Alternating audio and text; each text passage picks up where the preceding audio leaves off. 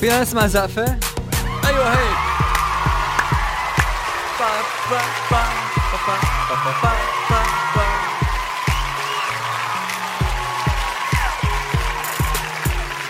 شو حلو نآمن إنه النجاح بيجي من فشل ورا فشل ورا ورا فشل ولكن مع همة عالية يعني لما بنفشل مرة في عنا هم نرجع نشتغل كمان مرة بنرجع بنفشل لا بنرجع بهمة أقوى من اللي قبلها وبنشتغل كمان مرة بتضل الهمة عالية لحتى نوصل للنجاح اللي بدنا إياه فشو حلو نآمن بهالنقطة بالذات بتتذكروا من زمان كنا.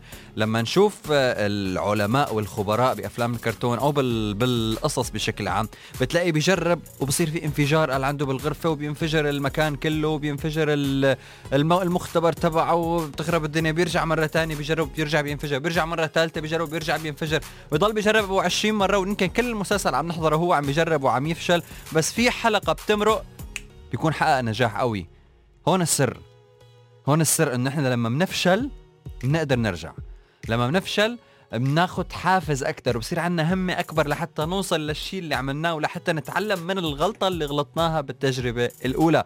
فهيدا هو النجاح أنا بحسه. جملة كتير حبيت وحبيت إني اخبركم عنها إن النجاح بيجي من فشل مرة اثنين ثلاثة ولكن مع همة عالية وعدم استسلام. إن شاء الله مساكن من دون استسلام مساكن ولا أحلى من هيك. مني أنا خالد غنايم عم تسمعوا 99 العربية. الموسيقى اولا حلقتنا بلشت ومسابقه كتير حلوة رح اخبركم عنها. next آه هي واحدة من الشغلات الحلوة اللي ما لازم تستسلموا فيها أبدا حتى لو هالمرة ما ربحتوا ممكن تربحوا بها الساعة أو باللي بعدها أو اللي بعدها. تواصل معي SMS 4004 أو عن طريق تطبيقنا العربية. 99